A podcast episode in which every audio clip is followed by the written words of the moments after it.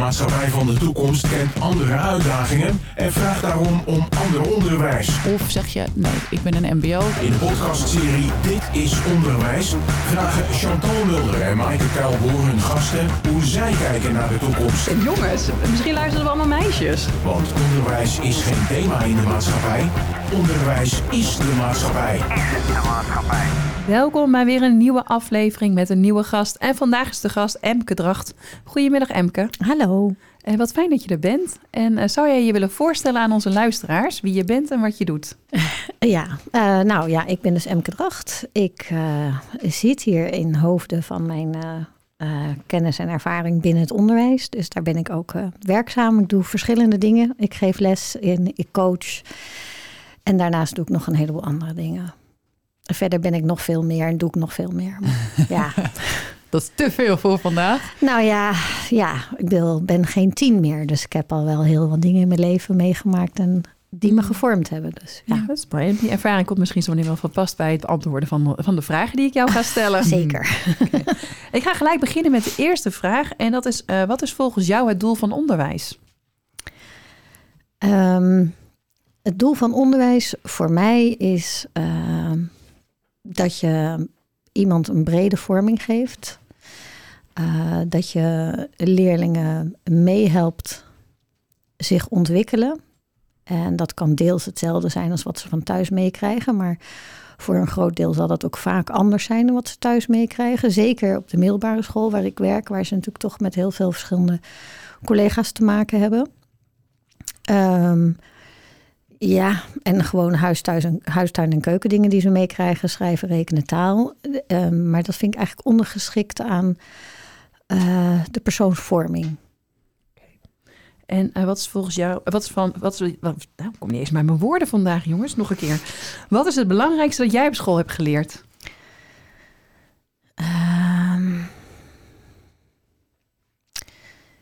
Dat school niet zo belangrijk is. Oh, nou. Ik denk dat we daar zo meteen wel iets meer over weten als school niet zo belangrijk is. Ja. Okay. Moet leren leuk zijn? Niet altijd, nee hoor. Okay. En als je dan kijkt naar het huidige onderwijs en je mag er iets aan toevoegen, wat zou dat dan zijn? Een groot stuk verbinding en een echte brede vorming. Een echte brede vorming. En als we daar dan meer tijd voor nemen, voor die echte brede vorming, waar zouden we dan mee moeten stoppen? Met in hokjes lesgeven. En toetsen en cijfers geven werken demotiverend. Ja, daar ben ik het in principe mee eens. Het is wel zo dat de huidige leerling voor een groot deel helemaal gaan voor die cijfers. Want daar zijn ze in opgevoed. Daar zijn wij allemaal. De mensen die hier zijn daarin opgevoed. Dus ja. Dat is voor heel veel mensen en ook jonge mensen nog steeds een soort van aanjager. Maar ik denk dat cijfers helemaal niet zoveel zeggen. Kinderen worden nu prima voorbereid op de uitdagingen van de toekomst. Nee. Heel kort en duidelijk. En als je dan kijkt naar wat dan volgens jou de belangrijkste vaardigheid of competentie is die iedere jongere na 16 jaar onderwijs moet hebben meegekregen. Wat is dat dan? Daar had ik iets heel leuks voor opgeschreven, maar ik mocht mijn aantekeningen er niet bij houden. Nee, dat klopt. Dat mag hier echt niet. Even denken, wat had ik ook weer opgeschreven? De belangrijkste vaardigheid. Dat ze zichzelf kunnen redden. Dus een stuk zelfstandigheid, nieuwsgierigheid, flexibiliteit. Nou, ik had geloof ik nog iets opgeschreven. Maar dat zijn wel dingen die ik belangrijk vind. Dat komt overeen met je aantekeningen. Kijk. Ik heb net gespiekt. Ja. Goed, hè? Zo zien we maar dat we die aantekeningen eigenlijk helemaal niet nodig hebben. Nee, dat is ook zo. Maar nee, goed. Zo is het. Maar Emke, jij hebt een beetje ons gered deze uitzending. Want de eigenlijke gast had een heel korte tijd van tevoren helaas moeten aangeven dat ze ziek was. En jij was zo flexibel. Misschien ook wel een skill. Om hier te komen en je verhaal met ons te delen. Dus in ieder geval bedankt daarvoor. Nou, graag gedaan. Wordt erg gewaardeerd. En jij zegt allemaal dingen in die stellingen waar meteen allemaal lampjes over aangaan. Jij zei heel erg duidelijk: worden leerlingen prima voorbereid op de toekomst? Nee. Nou ja, dat kan ik heel makkelijk toelichten. Ik heb zelf 4 kinderen, 3 jongens en een meisje. Ja. Mijn dochter die heeft HAVO doorlopen, diploma gehaald. Is naar het HBO gegaan, vond het vreselijk daar. Nog HAVO 6, 7, 8, weet ik veel. Zit inmiddels op de universiteit. Mm-hmm. En eindelijk zegt ze, kan ik ademhalen? Ik heb mensen om me heen die nieuwsgierig zijn, die willen leren, die vragen stellen. Ze zegt, nou, want ik heb daar met mijn kinderen natuurlijk ook gesprek over. Yeah. Ze zegt, op school wordt je nieuwsgierigheid er gewoon uitgeramd. Want je moet in al die malletjes passen en je moet door al die hoepeltjes springen. En ja, ze zegt, wat leer je daarvan om te laten zien wat ze willen dat jij moet laten zien? Maar alle andere kwaliteiten, et cetera, ja, daar wordt helemaal niet naar gekeken wat jou als mens vormt. Ja. Nou, maar een criticus zou kunnen zeggen, dat is een hele goede voorbereiding op de toekomst. Want als je ergens gaat werken, dan... Ja, dat klopt. Maar als dat het enige is, of als dat hetgene is waar de allergrootste nadruk op ligt... Ja. En de rest wordt, nou ja, in veel mindere mate getriggerd. En, en met name die nieuwsgierigheid. Wij zijn er heel goed in ons Nederlands onderwijs... om die nieuwsgierigheid bij mensen eruit te rammen. Ja. En dat vind ik zelf heel kwalijk. En ik probeer dat binnen mijn eigen onderwijs wel echt te stimuleren. En slaag ik daar altijd in? Nee, natuurlijk niet. Want ook ik zit in diezelfde mallen vast. Ja. Maar ik geef 2 verschillende vakken. En in een van mijn vakken, WMR, Wetenschap, Mensen, Religie... dat vind ik zo mooi om te geven. Ten eerste kan ik gewoon lekker doen wat ik leuk vind. Filosofie, humanisme, et cetera. Maar wat het bijzonder maakt... is dat je kinderen dingen voorlegt. Ik geef daar college in. En ze hoeft helemaal niet met me eens te zijn. Mm-hmm. En ze krijgen er opdrachten vanuit dat college. Dus ze kunnen de informatie gebruiken die ik ze geef... Maar daarbij geef ik ze ook andere bronnen die ze mogen gebruiken. Maar ze mogen ook met eigen informatie komen als ze maar wel gaan nadenken. Als ze maar wel leren om hun mening te vormen, onderbouwd door, in mijn geval, grote denkers. Van nou, ik vind dit. Ik zeg ja, maar waarom vind jij dat? Waar heb jij je informatie vandaan gehaald? En dat moeten ze mij kunnen laten zien. En dat roept heel veel weerstand op bij leerlingen. Want ineens... ik praat altijd erg met mijn handen, maar dat zie je natuurlijk niet. Nee, maar ineens, maar wij wel. Ja, zitten ze van zo'n heel klein hokje van... nou, hè, je moet hoofdstuk 1 en 2 en 3 leren... en dan moet je al deze begrippen leren... en over 5 weken moet je dat kennen of zoiets. Ja, dus dat wordt heel erg gestuurd door het aanbod van de docent. Ja, dus mijn leerlingen worden natuurlijk ook gestuurd door mijn aanbod... maar ik probeer ze wel mee te geven. Het gaat mij niet zozeer om... dat jij door mijn hoepeltje springt. Mm-hmm. Ze krijgen wel kaders. Want ze moeten dus ook een wetenschappelijk artikel bijvoorbeeld schrijven. Dus we moeten wel weten waar zo'n artikel aan moet voldoen. Yeah. Maar de inhoud bepalen zij. De vraag die zij stellen bepalen zij. En dat... als dat eerste ongemak... Yeah. En dat kan soms heel lang duren. Maar als dat ongemak overwonnen is... want dat is het echt, dat ze dan echt zeggen van... maar mag ik dan gewoon... Ja, ik zeg dat mag. Ja, maar mag ik dan ook die gebruiken als bron? En dan komen ze met iemand die helemaal geen grote denker is. En dan kan ik uitleggen, je mag die wel gebruiken als bron... maar je mag hem niet gebruiken als grote denker. Mm-hmm. Om die en die reden. Oh ja, oké. En dan gaan ze zelf nadenken. En dan gaan ze zelf kijken. En dan komen ze bij mij met vragen van... Mm-hmm. Mag ik dat? Ja, natuurlijk mag dat. En dat dus is leuk. Wil je nou eigenlijk zeggen dat het onderwijs zoals ze dat gewend zijn... dat ze daardoor zo gekaderd zijn... dat ze niet meer durven uit hun eigen hokje te stappen? Nou, ik weet niet of ze het niet durven... maar ze zijn het in ieder geval veel minder gewend. En er zijn natuurlijk best vakken waar ze dat wel doen. Hè? Want bij jouw vak met kunst... worden ze natuurlijk ook juist gestimuleerd... om buiten kaders te denken. En het andere vak wat ik geef, Frans... daar zit ik natuurlijk ook heel erg met kaders vast. Ja. Maar ze kunnen daar ook best wel heel vrij... daar geef ik weer op een andere manier, geef ik ze daar vrijheid... Dus ze zijn geconditioneerd, zoals we allemaal geconditioneerd zijn... om dingen op een bepaalde manier te doen. En daar is op zich niks mis mee. Maar wel als dat 95% is van wat je krijgt aangeboden. Want die laatste 5% denk ik, ja, dat durf ik niet meer. Of laat maar, of dan word ik voor gek versleten of wat dan ook. Ja, ja. En zie je dat dan dat eigenlijk ontstaat op het moment dat ze naar het voortgezet onderwijs gaan? Of komen ze eigenlijk ook op die manier al het voortgezet onderwijs binnen?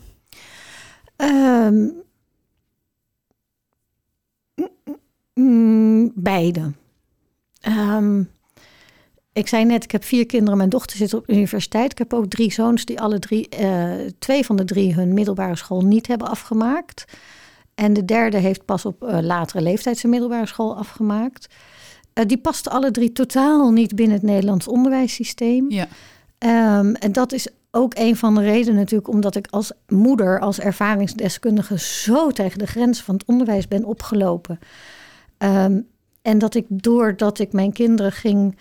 Ja, heb geprobeerd andere wegen te vinden, heb ik dat ook in mijn eigen onderwijs toegepast.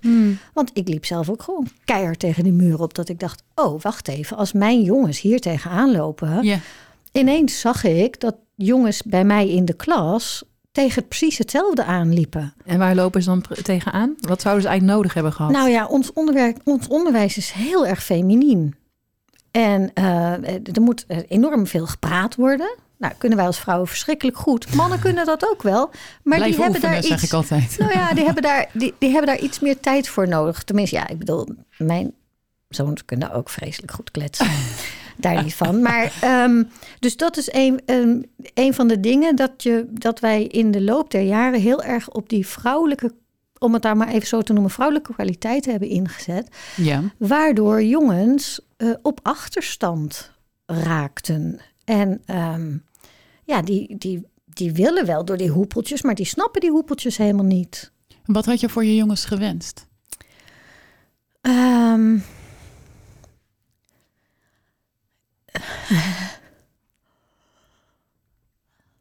Ik had gewenst dat ze werden gezien voor wie ze waren. Yeah. Ja, sorry, ik word hier heel emotioneel van. Mijn jongste is nog maar 20, of is al 20. Maar dat is een heel...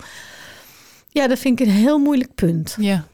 Nou, wat mooi en wat goed dat je dat hier laat zien en laat horen. Want uiteindelijk is dat natuurlijk waarom we allemaal zo betrokken zijn bij dat onderwijs. Ik word er zelf ook emotioneel van. Je gunt alle kinderen, maar vooral natuurlijk je eigen kinderen alles. Ja. En dat hebben ze niet volledig gekregen in het geval van jouw zoons. En eigenlijk als je ernaar luistert, gezien worden... is eigenlijk, als je erover nadenkt, gewoon eigenlijk een basisvaardigheid. Ja. Eigenlijk gewoon je basisbehoefte. Voor mij wil ieder mens gezien, gehoord worden. Ja. Misschien zelfs wel een soort grondrecht, inderdaad. Ja. Maar om het even heel praktisch te maken... want dan halen we het even uit een bepaalde vijf. Hebben jongens bijvoorbeeld nodig... hier heb je ingrediënten, ga maar wat doen, ga maar wat maken.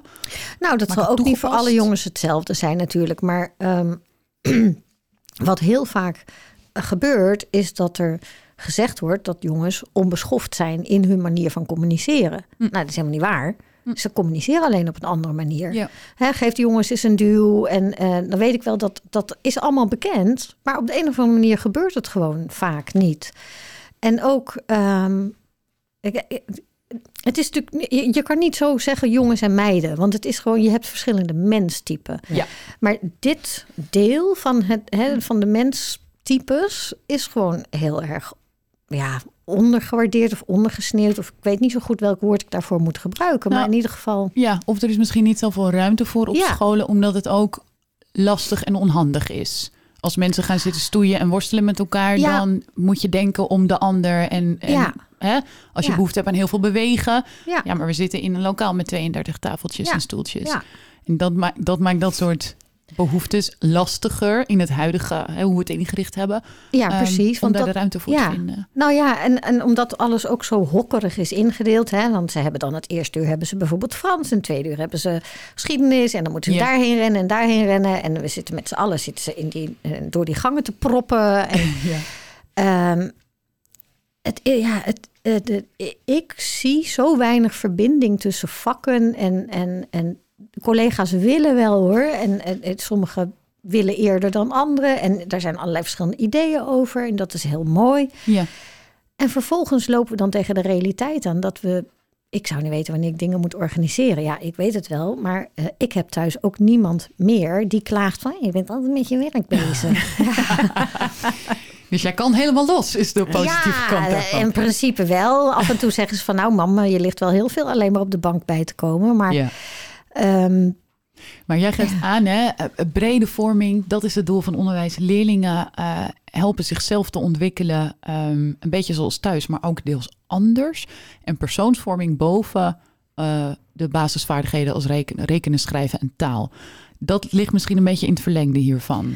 Ja, nou kijk, iedereen krijgt natuurlijk van thuis uit bepaalde waarden en normen mee. En dat is hartstikke goed en dat is heel mooi. We hebben allemaal verschillende type mensen. Mm-hmm. En dan leer je ook weer veel van elkaar. En waar leer je dat? Daar waar je met elkaar sociaal interacteert, heet het ook. Ja. Dus dat is een van de dingen. En dat hebben we natuurlijk ook tijdens de coronaperiode gezien. Dat sociale... heel erg wegviel. Ja. En dat had ook enorm impact op allerlei leerlingen. Nog steeds? Ja, nog steeds. Ja, enorm. Ja. Ja, dus het is superbelangrijk voor jonge mensen, misschien voor alle mensen, om interactie met elkaar te hebben. Ja. Moet school daar bewust aandacht aan besteden? Of zeg je dat gebeurt eigenlijk vanzelf al als we door die gangen lopen? Nou ja, dat gebeurt natuurlijk ook wel vanzelf. Sommigen hebben er een beetje een duwtje bij nodig, maar dat is... van alle tijden, dus dat geeft niks. Maar dat stukje brede vorming wat ik noemde. Ja. Hè, want de ene krijgt misschien van thuis uit heel veel mee qua kunst of qua sport of qua literatuur. En de ander krijgt helemaal niks mee. Ja, wat is brede vorming? Nou, ik denk brede vorming daar... Als je verschillende soorten informatie krijgt... Hè, dus uit allerlei hoeken van de maatschappij... dan... kun je ook in staat gesteld worden om niet altijd alleen maar rechtlijnig op één manier na te denken. Hè, dat wat jij van thuis uit meekrijgt, dat is de enige manier hoe de wereld in elkaar zit. Ja. Terwijl als jij van allerlei verschillende mensen les krijgt, of als je allerlei verschillende soorten opdrachten krijgt, dan leer je ook je geest een beetje flexibel te maken, dan wel te houden ten opzichte van allerlei ontwikkelingen, problemen, noem het op, in de maatschappij. Ja. Als enige jongetje hier in de klas.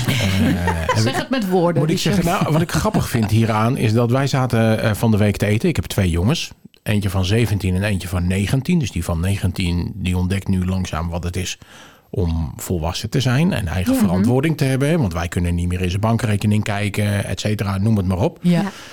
En die zaten met elkaar, met z'n tweeën gingen ze even in gesprek. En toen, dan houden wij altijd even ons mond. Want dan zijn we altijd even, dan denken we, nou eens kijken wat ze zeggen. Kijken wat er gebeurt. En die hadden het erover dat ze het zo belachelijk vonden. Dat er op school bijvoorbeeld geen enkele aandacht besteed wordt aan dingen die je tegenkomt in de maatschappij. Ja. Die oudste die zegt, zoals bijvoorbeeld betalen van belastingen en weet ik veel wat. Ja, wij geven hem dat natuurlijk wel mee. Maar toen dacht ik, eigenlijk is dat wel zo. En we praten wel over de landelijke politiek, maar over de lokale politiek wordt bijna niks verteld, terwijl dat je directe omgeving is. Mm-hmm, ja. Maar ook over wat komt er nou op je af straks, als je 18 bent. Wat komt er nou eigenlijk op je af? En het is wel mooi. Wat verandert er dan? Nou, er wordt helemaal niet over gesproken. En het is wel mooi wat jij zegt, Richard. Want ergens komt dat, als je naar de afgelopen afleveringen luistert... Komt iedere keer terug. Ja. Want wat moet ik je nou eigenlijk ook leren? Nou, hoe ga je een hypotheekaanvraag doen? Nou, ik ben het wel deels met jullie hier eens, maar deels ook niet. Want ik weet, er wordt ook wel heel veel over de schutting van het onderwijs gegooid. Ja. En dan denk ik van, pleur het maar weer bij ons neer. Hallo, voed je eigen kind ook eens op. En dan denk ik van, maar... niet alle ouders kunnen dat. Hè? Want bijvoorbeeld belastingen wat jij opnoemde, dat hoor ik wel vaker.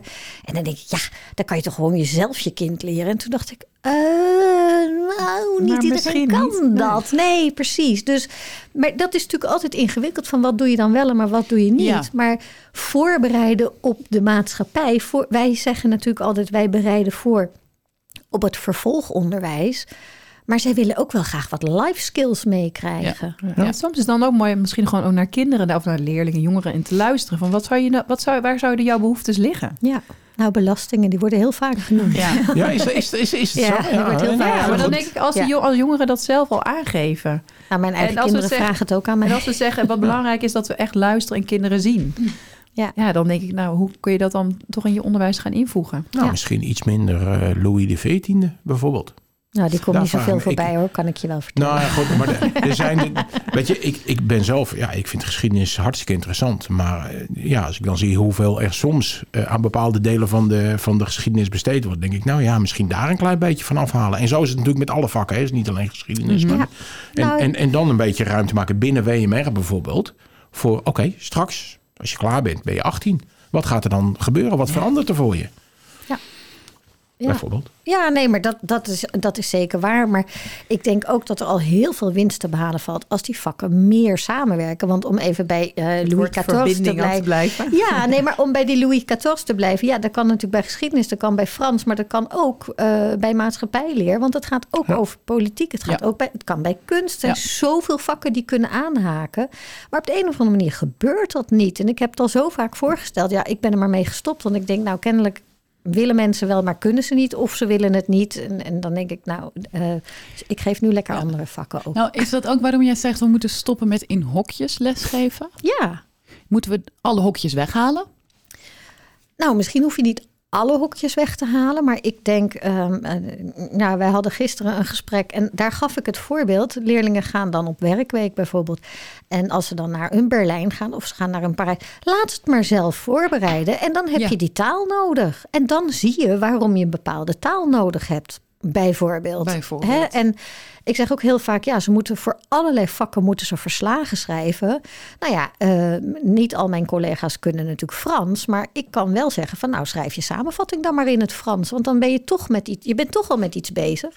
Nou, laat mij maar zien. Maar dan heeft het ook nog gelijk nut en functie. Precies. Dan doe je het voor het echt, zeg maar. Nou ja, dat je het nodig taal hebt. Is natuurlijk een communicatiemiddel. Dus als jij het kunt gebruiken om een bepaalde opdracht gewoon om te laten zien van ik beheers de inhoud van een bepaalde opdracht, dan is het, ja, dat werkt gewoon twee kanten op. Ja, en ik denk dat het ook voor kinderen ook meer inspiratie geeft, of in ieder geval motivatie geeft, als je het ook voor iets doet, omdat je het zelf nodig hebt. Ja. Dat is bij ons hebben we altijd de eeuwige discussie op school dat ze de spellingsregels in de toets heel goed weten als ze gewoon een dicté hebben, maar in de vrije spelling het nog wel te wensen overlaat. Ja. Maar als je het verbindt aan iets wat je nodig hebt, bijvoorbeeld binnen wereldoriënterende vakken, je hebt het over het thema onder de grond. Op het moment dat je een brief moet schrijven naar de burgemeester van Alkmaar om te kijken, precies. Is er een gangenstelsel? Dan ga je wel zorgen dat je brief in orde is. En dan kunnen we denk ik echt prima spellen en fouten verbeteren en een kladje en een echt. En ja, en dan kun je nog zoveel, hoe heet het? CPR 123, weet ik veel. Zo'n nieuwe chat 123, waar je nu lekker allemaal artikelen mee kunt schrijven. Oh, die AI-dienst. Ja, die artificial intelligence. Ja, hartstikke leuk. Maar daar moet je nog steeds wel zelf het kunnen controleren. Ja. Dus ja. Maar dat vraagt dan misschien inderdaad om andere skills dan. Ja. Maar ook die moet je weer trainen. Ja. En die moeten wij dan wel weer kunnen aanbieden. Ja. Jij zei ook, ik wil heel graag een groot stuk verbinding toevoegen aan het huidige onderwijs. Ja, nou ja, ik ben behalve docent ben ik ook schoolopleider. Dus ik zit ook heel vaak bij anderen in lessen. Dus ik zie ook gewoon heel veel overlap. En dan want als schoolopleider, voor de duidelijkheid, werk je dan met Studenten, stagiaires, startende docenten, die komen allemaal bij mij voorbij. Ja. Dus jij maakt ze echt enthousiast over het onderwijs? Nou, dat hoop ik wel, ja. En soms demotiveer ik ze ook. Dus ik denk, nou, moest je maar niet willen dit. Ja. Oké, daar hebben we het in het nagesprek wel even over. Maar, sorry, wat zie jij of wat bespreek je met die studenten die... Oh, dat is heel verschillend. Kijk, die studenten die moeten het vak leren. Dus dan gaat het ook weer over een stuk communicatie. Van wat geef jij als non-verbale communicatie meer? Maar ook, hoe kun jij zorgen via klassenmanagement dat jij ruimte maakt, zodat iedereen op verschillende niveaus bediend kan worden? Op de opleidingen zijn ze daar nooit zo van om dat meteen aan het begin te doen. Ik wel. Want als jij meteen vanaf het begin leert om te differentiëren, om maar even een woord erin te gooien. Dan verschillende niveaus, verschillende tempo's, verschillende stof. Dan leer je meteen vanaf het begin om echt goed te kijken naar je leerlingen en daar zoveel mogelijk ook op in te kunnen spelen, zodat zij binnen hun eigen tempo zo goed mogelijk kunnen groeien. En dat vind ik heel belangrijk. En dat probeer ik dus wel mee te geven. En tot nu toe zijn al mijn stagiaires daar nog altijd wel enthousiast over. Nou, dat is fijn om dat te horen. Ja. En dan heb je ook gelijk weer dat stukje dat gezien worden. Ja. Er zit iemand naar mij te seinen met een eentje. Dat betekent voor de podcast dat wij eigenlijk dat uitzending op zijn einde loopt. En wat we altijd wel vragen is... Wat zou jij nou aan de jongeren mee willen geven? Heb jij nog een levensles, een motto, een quote? Je bent prima zoals je bent. Leer er mooie nieuwe dingen bij, maar laat een ander jou niet veranderen. Jij bent degene die jouw keuzes maakt. Nou, dat vind ik een prachtige heel afsluiting. Mooi. Mogen we je bedanken voor je aanwezigheid? Heel graag gedaan. Oh, heel fijn. En hiermee komt de uitzending tot een einde. Maar mocht je nou heel erg geïnteresseerd zijn en nog veel meer over ons willen weten en horen, ga ons dan vooral volgen via Instagram, Facebook, LinkedIn. En tot de volgende keer. Dit was Dit is Onderwijs. Een podcast waarin we proberen verbinding te maken tussen het onderwijs en de dag van morgen. En de dag daarna. Dit is Onderwijs is een samenwerking tussen Streekstad Centraal en ditisonderwijs.nl.